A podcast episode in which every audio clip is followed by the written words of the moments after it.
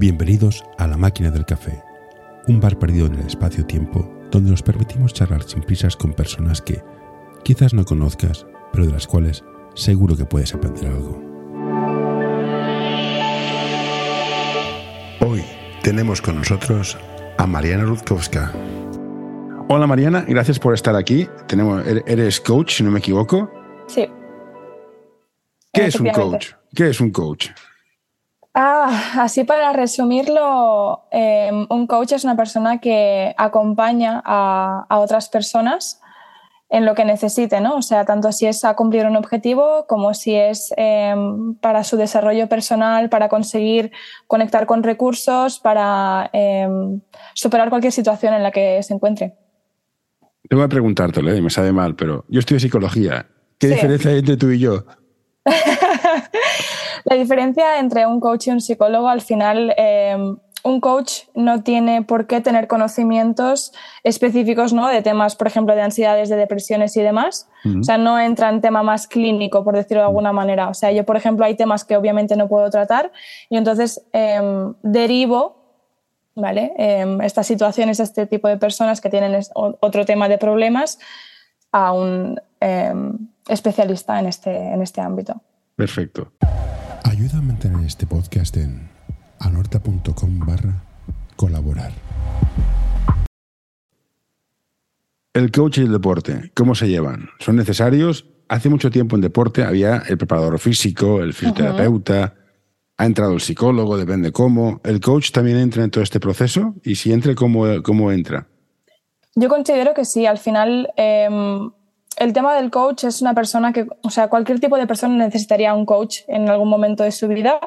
Más que nada, ¿por qué? Porque nos basamos, bueno, eh, yo principalmente también eh, es lo que más valoro de un coach, es el tema del autoconocimiento, de ser consciente de uno mismo y eso es aplicable a cualquier ámbito, o sea, tanto en el mundo del deporte como en el mundo de la empresa como en cualquier otro tipo de, de ámbitos. Entonces, en el deporte es esencial porque al final todo está en nuestra cabeza si nosotros nos creemos que podemos, mm, yo qué sé, mm, lograr X objetivo, al final todo empieza en la cabeza. Si tú no te mm. lo crees, es lo más importante, creo yo.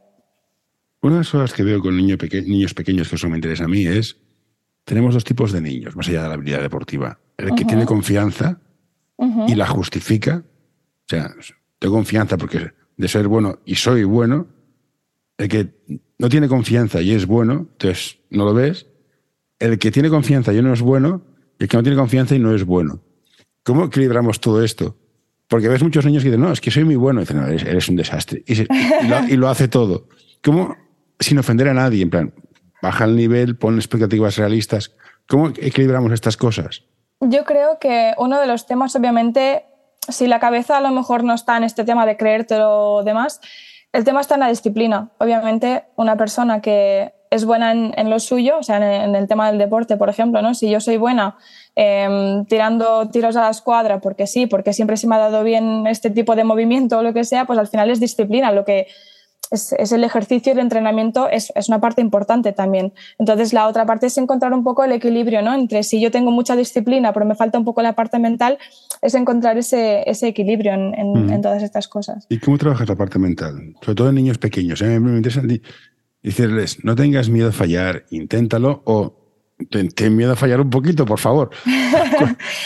a ver, el tema del fallo es, un elemento bastante importante en, todas las edades, ¿no? En tema de niños especialmente, em, considero que obviamente depende de cada persona, porque cada persona es un mundo, es ver un poco qué nivel de riesgos está dispuesto a, asumir. Entonces, ir poco a poco entrando desde, desde ahí, ¿no? O sea, si, por ejemplo, em, mm, le da mucho miedo equivocarse, pues empezar con pequeños pasitos, que empieza a darse cuenta que si se equivoca en una pequeña cosita que no pasa nada y que se vaya acostumbrando, ¿no? O sea, el tema de la mentalidad es irlo metiendo como poco a poco para que no que sea un hábito de ninguna mm. manera, ¿no? Pero simplemente que es eso que que sea consciente de que no pasa nada, que se puede salir de todo y entrando poquito a poquito en, esos fallos o, lo que sea.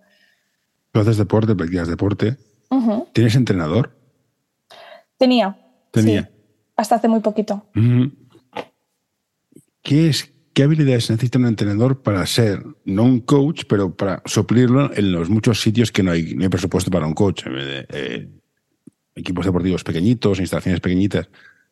¿Cómo, ¿Cómo podemos ayudar a un entrenador a ser mejor entrenador utilizando pues, partes de fisio, prepa, psico y coach? La parte de coach, ¿qué sería?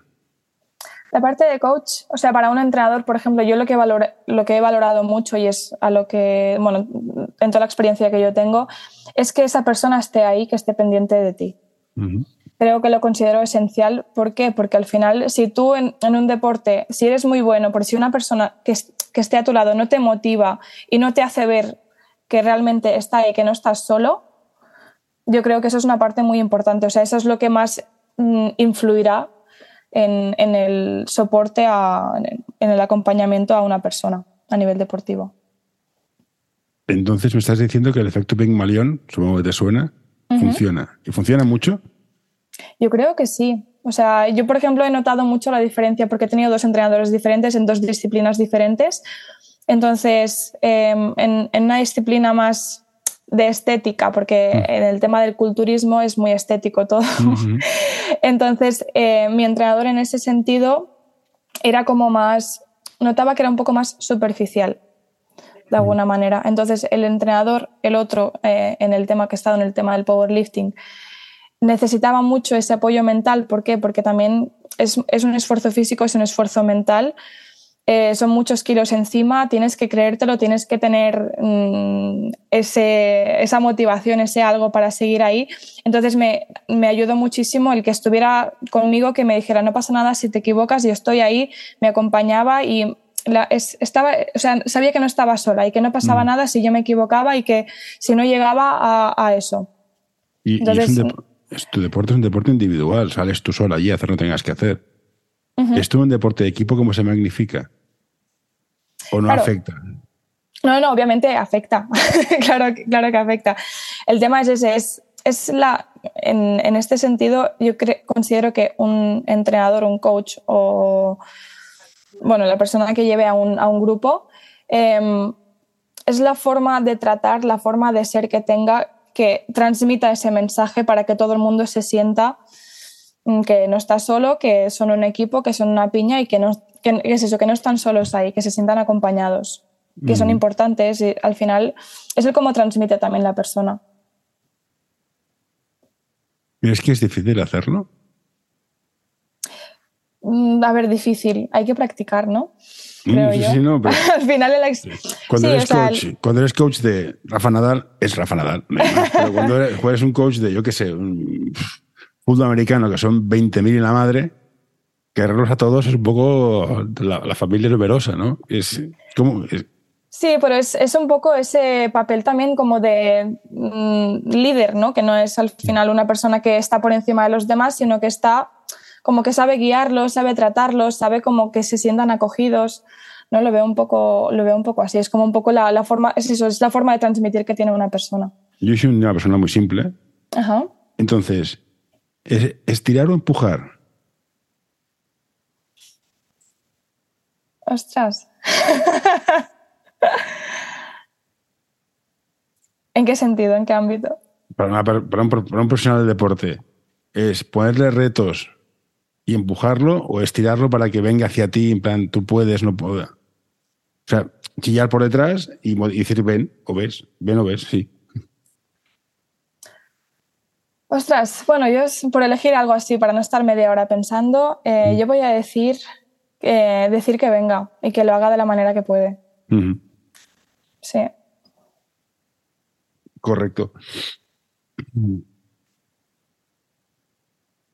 Todos funcionamos igual. Es tecnología. No sé si, no sé si es de, los países del este, pero tengo una amiga que es del país del este y es en yo. Venga, a correr, puntos en el chistar. Venga, corre, sí, vamos.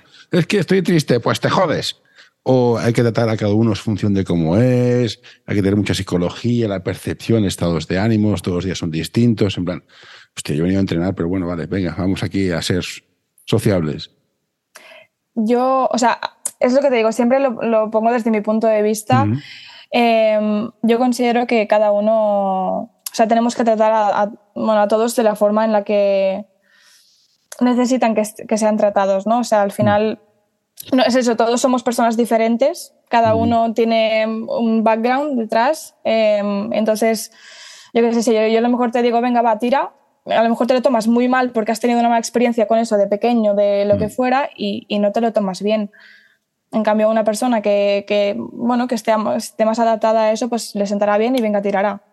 Entonces yo considero que la individualización, en cierto modo, es, es, es un plus. Yo soy padre con niños, con lo cual uh -huh. he pasado por la pregunta de ¿a quién quieres más? Te voy a partir la cara ahora mismo por imbécil. Pero cuando eres entrenador de varias, de varias personas, ¿cómo gestionas el trato distinto y que encima parezca que eres justo?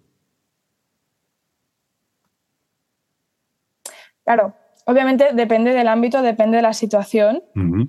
Vale, pero sí que es cierto que si tú, por ejemplo, sabes que a un, a un niño le, le, anima muchísimo que tú le digas en un momento, venga, va, tú puedes, pues en un momento no te cuesta nada decírselo, venga, va, tú puedes. Uh -huh. Cual, yo, yo, creo que está en los detalles el, el, tema. O sea, no hace falta obviamente estar pendiente al 100% de una persona en concreto por, en cada momento, porque no. ¿Vale? Es, es, lo que te digo, o sea, es poner unas buenas bases de que todos comprendan que estamos en, en, en esta situación y que todos se sientan apoyados, que se sientan ahí que forman parte de un equipo y en un momento puntual, pues es eso, ese, ese detallito de, uh -huh. bueno, te tengo en cuenta y estoy aquí contigo. Esto de detalles me interesa, después volveremos al tema del detalle. ¿Vale? ¿La diferencia entre el número 1 y el número 10 es mental o es de calidad técnica, física?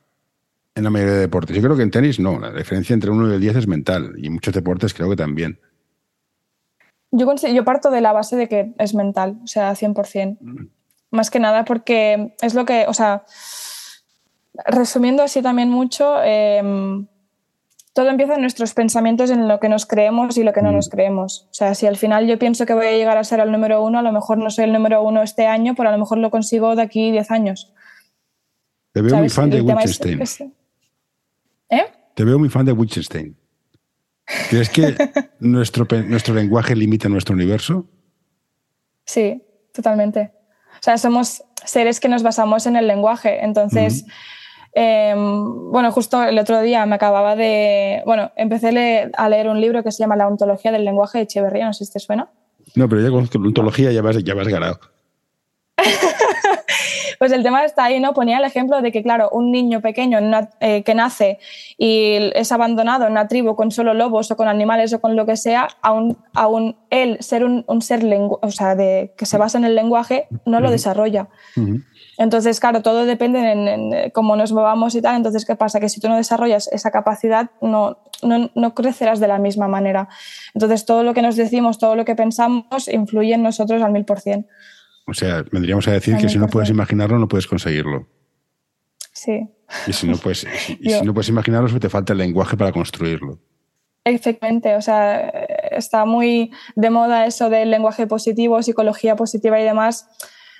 Es cierto, o sea, me encanta leer, ¿vale? Entonces leía, no me acuerdo qué libro era ahora mismo, eh, decía ¿no? que las neuronas obviamente no se encarga una neurona de hacer una cosa, ¿no? Una neurona no se encarga de ahora voy a hablar, ahora voy a, a dar una patada a la pelota. ¿Vale? Son, las neuronas pues hacen, son multifuncionales. Entonces, ¿qué pasa? De la misma manera que tú te dices, mmm, estoy súper guapa, ¿vale? Pues la misma neurona afecta a tu cuerpo de otra manera, ¿no? Porque en otros, en otros momentos. Entonces, ¿qué pasa? Si tú te vas diciendo soy guapa, soy guapa, soy guapa, te lo acabas creyendo, te acabas ¿sabes? Cambia la actitud, cambia la composición corporal, cambian muchas cosas. Entonces yo creo que el lenguaje al final nos influye, o sea, todo lo que nos decimos a nosotros y lo que, nos, y que lo que les decimos a los demás influye muchísimo. Entonces, a mí me, gusta, me, gustaría creer en la frase si quieres, puedes. Si Pero, quieres o si crees. Si quieres, si quieres, si quieres, si, quieres, crees. Vale. Pero echo de menos mucho el factor esfuerzo. Porque influye mucho el coste de llegar. Hoy quiero recomendarte este podcast. Balap Education es un proyecto educativo deportivo que busca la formación completa de jugadores y entrenadores. Quieren fomentar su desarrollo basado en la educación del jugador y el entrenador, mediante el análisis de situaciones reales de baloncesto desde diferentes puntos de vista.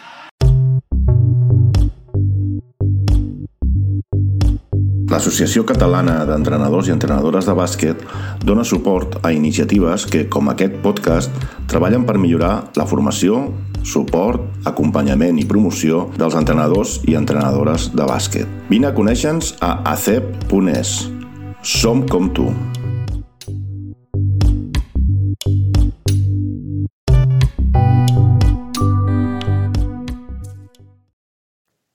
O sea, si quieres jugar en la NBA, puedes jugar. Bueno, vamos seamos serios. A ver, hay que ser realista, obviamente. Y, y, aquí volvemos al tema de la autopercepción. ¿Cómo ajustamos nuestra percepción de nuestro potencial, que es muy grande, más de que creemos, por supuesto, a la realidad? Este ajuste este ajuste. Yo creo que este ajuste es em, ser consciente en el momento presente de lo que tenemos y lo que no tenemos.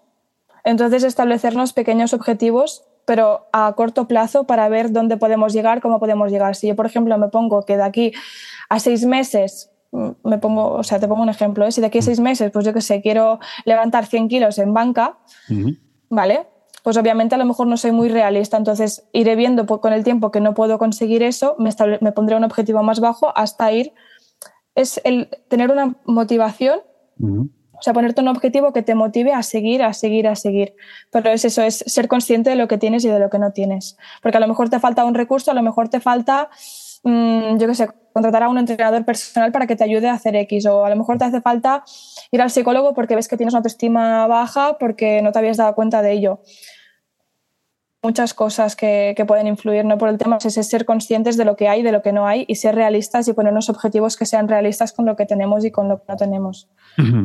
Ahora imaginamos, llega un partido de básquet, la final de lo que sea, te pasan la pelota que en tres segundos, estás motivado, eres consciente, estás entrenado, haces un bote, tiras, se para el tiempo, vuela la pelota por el aire oh, y fallas. ¿Cómo recuperas eso? E, e, ese momento, ¿cómo recuperas a la persona? Ya sea en baloncesto, en tenis, en lo que sea. Press banca, levantas y al final no puedes. ¿Cómo te recuperas de, hostia, he trabajado todo un año para llegar hasta aquí y en el último segundo he fallado? ¿Cómo recuperas a esa persona? Vale, el, ahí lo que yo creo que más influye es la mentalidad con la que se afrontan este, este tipo de cosas, porque obviamente si tenemos una mentalidad que se basa en el resultado es un tema. Si nos basamos en una mentalidad que se, que se fija en el proceso, es otro tema. Entonces, considero que si una persona se basa en una mentalidad de, proceso, disfrutar del proceso máximo en cada momento, no le afectará eso porque al final es un resultado que a lo mejor no tenía lado porque lo que fuera. Pero si se basa en el proceso, sabe lo que ha pasado para llegar hasta ahí, sabe que ha dado lo máximo en todo momento y yo creo que se tiene que quedar con eso. O sea, es, eso, es la mentalidad con la que afrontas esa situación. Sería un consejo que darías a entrenadores. No te fijes, no te fijes en el objetivo. Ponlo, no te fijes, sino disfruta del viaje. Sí. ¿El deporte? Me, gusta. Sí, en, el, deporte también, obviamente. Porque al final hay factores que no dependen de nosotros. Y yo considero que una persona se tiene que fijar em, en todo lo que depende de uno mismo. O sea, no sé si te suena un libro de del COVID que se llama Los siete hábitos de la gente altamente efectiva. Sí, sí. Un topicazo. Vale, pues ese libro, eh, resumido en que tenemos una zona que es de como de y la otra zona que es de influencia. Entonces tenemos que tender a hacer más grande esta zona de control. Entonces, estar mm, dándolo todo en lo que depende de nosotros y aceptar que, que, pueda pasar lo que sea en la zona que no, nos, que no depende de nosotros al 100%. Y, eso es aplicable a todos los ámbitos, creo yo. ¿Por qué? Disculpa. No, no, no, no, he dicho nada, estaba pensando. Es que te he cortado. Tengo aquí muchas, muchas notas y voy apuntando cosas y tengo preguntas al azar. ¿El deporte ayuda a la autoestima, a ser, más duro, más resiliente? Una palabra así, estas modernas. ¿Es, útil hacer deporte, más allá de ganar medallas, sino por el hecho de hacer deporte? ¿Qué te aporta? Sí, yo, a ver, el deporte en sí, aparte ya de mover el cuerpo, de activar el cuerpo que lo necesitamos, porque si no se mueren muchas cosas dentro y necesitamos mm. tenerlas activas, creo que mm, si una persona, por ejemplo, no tiene acceso a pagarse a un entrenador personal, a un psicólogo o lo que sea, el deporte, dependiendo de cómo te lo tomes, también puede ser terapia. O sea, es un momento que tú estás contigo mismo, desconectas de todo y conectas contigo. Entonces yo considero que el deporte tiene muchos beneficios. O sea, si no lo ves como una obligación, sino que lo ves como algo que te suma, que, te permite conectarte, porque muchas veces yo creo que ahora mismo más que nunca estamos desconectados de nosotros mismos, de nosotros mismos y el deporte te creo que te, puede aportar eso si te, lo, si te enfocas de esta manera, que te, te aporta la conexión contigo y es necesaria. Ahora se me va a ir la olla, ¿eh? Si el pasado no existe, el futuro no ha llegado, ¿qué hacemos con el presente? Ser conscientes de él. o sea, yo practico una cosa que se llama mindfulness, em, que se dicen muchas cosas, pero es la atención plena del momento presente, es el aquí y ahora, ¿no? O sea, es muy mm. tipicazo, pero em, es cierto que em, siendo conscientes de lo que estoy haciendo ahora, estoy con esta botella, pues estoy bebiendo esta botella, no estoy haciendo nada más, no estoy en mi mente en Bali, mm. ¿vale? Yo creo que te aporta mucha paz mental y, bajar un poquito toda esa preocupación del futuro, del pasado, de lo que sea, es simplemente estar aquí.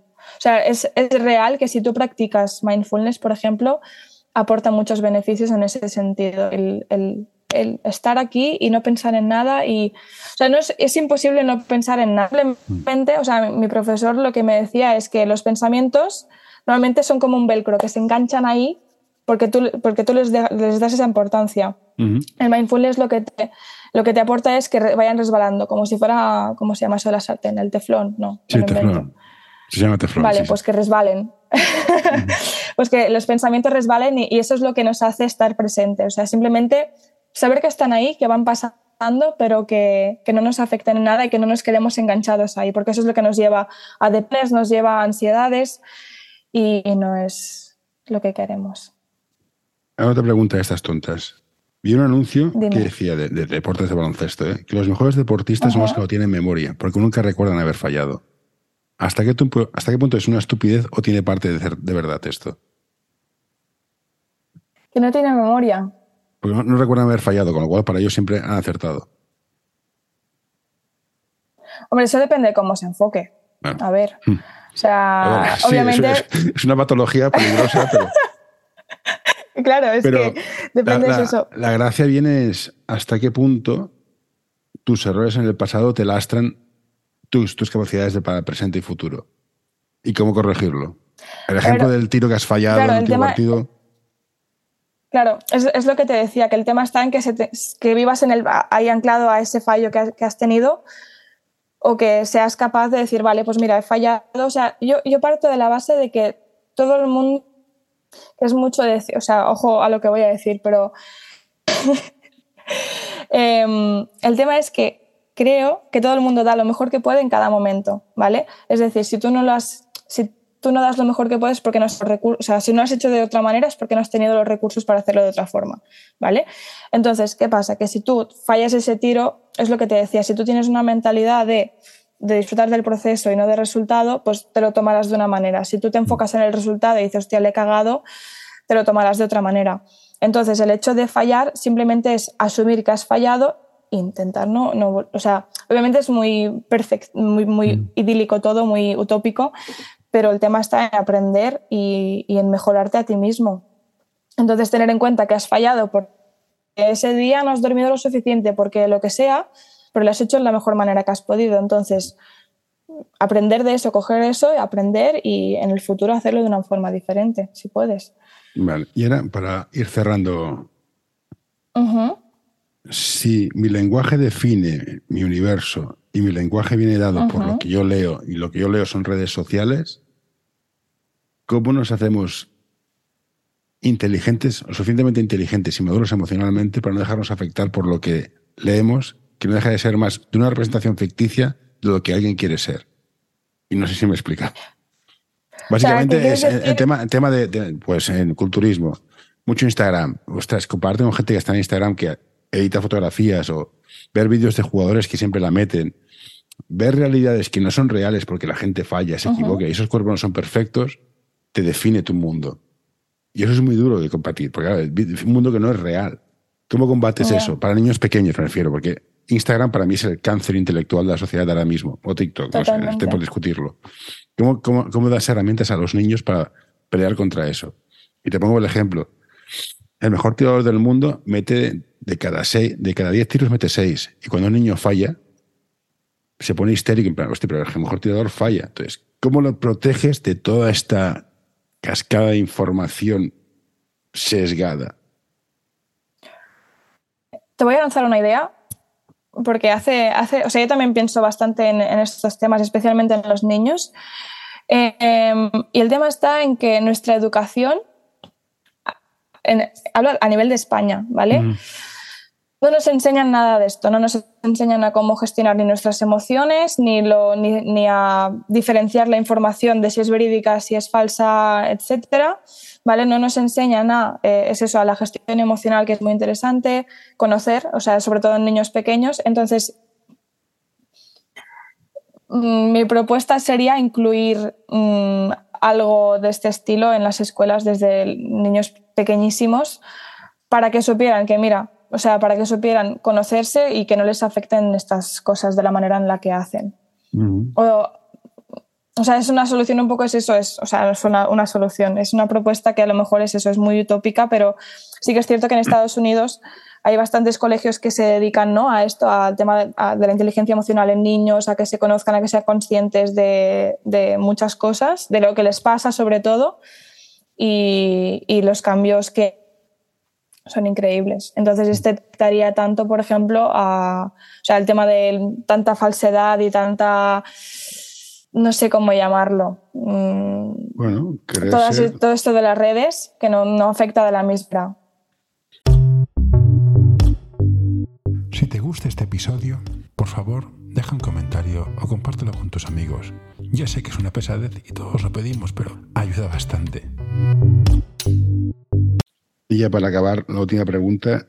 Para entrenadores, padres con niños pequeños, ¿qué, libro le recomendarías para, en plan, mira, empieza a leerte esto para entender de qué va y ayudar a tus hijos o, acompañarlos mejor o ser mejor o ser, para mejorar, básicamente? ¿Alguna guía, alguna persona, una película, no sé? Vale. Es un libro que es un poco, un poco gordito, pues se llama Inteligencia Emocional de Daniel Goleman. El Goleman, es un libro que... Sí, que es una pasada. O sea, yo de hecho es de los últimos, o sea, es que soy una rata de, ya de biblioteca, no de tren, porque paso mucho en el tren, y es de los últimos que me he leído que me ha llegado muy dentro. considero que la inteligencia emocional es una cosa básica para todo el mundo, para todas las edades y es imprescindible. O sea, se puede a un niño desde que ha nacido, desde el minuto número uno, se puede marcar su vida. O sea, es una pasada. Ese libro yo creo que es, es, muy base y muy necesario para padres, para quien sea, todo el mundo. Perfecto, pues, pues hasta aquí hemos llegado más o menos. Pues muchas gracias, Mariana. Mariana. Mariana. Mariana. Y que te vaya bien en el, en el powerlifting. Este, no sé, ¿Qué es el powerlifting? El powerlifting es una disciplina que eh, es una mezcla de alterofilia, bla, bla, bla, que hay tres movimientos básicos, que es sentadilla, peso muerto y banca. Entonces, pues, bueno, el que levanta pues más, pues mejor. No, no, vale, vale. No, hay, hay una técnica y, bueno, pues es, es trabajo duro. no, no, digo, no digo que no. Sí, yo, yo, hacía, pero no, conocía eso, que está el... Bueno, sí, hay deportes que no conozco, no tengo ni idea. Sí, CrossFit, que es un mundo que dices, no sé, y hago CrossFit, no, no sé lo que es, pero bueno. En todo caso, gracias por pasarte por aquí, explicarnos lo que es el coaching y que te vaya bien. Gracias a ti por la invitación y, y que te vaya bien también. Gracias. ha sido un placer.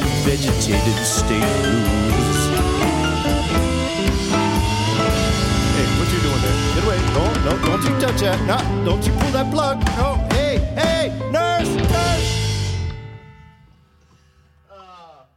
All right, I'm done.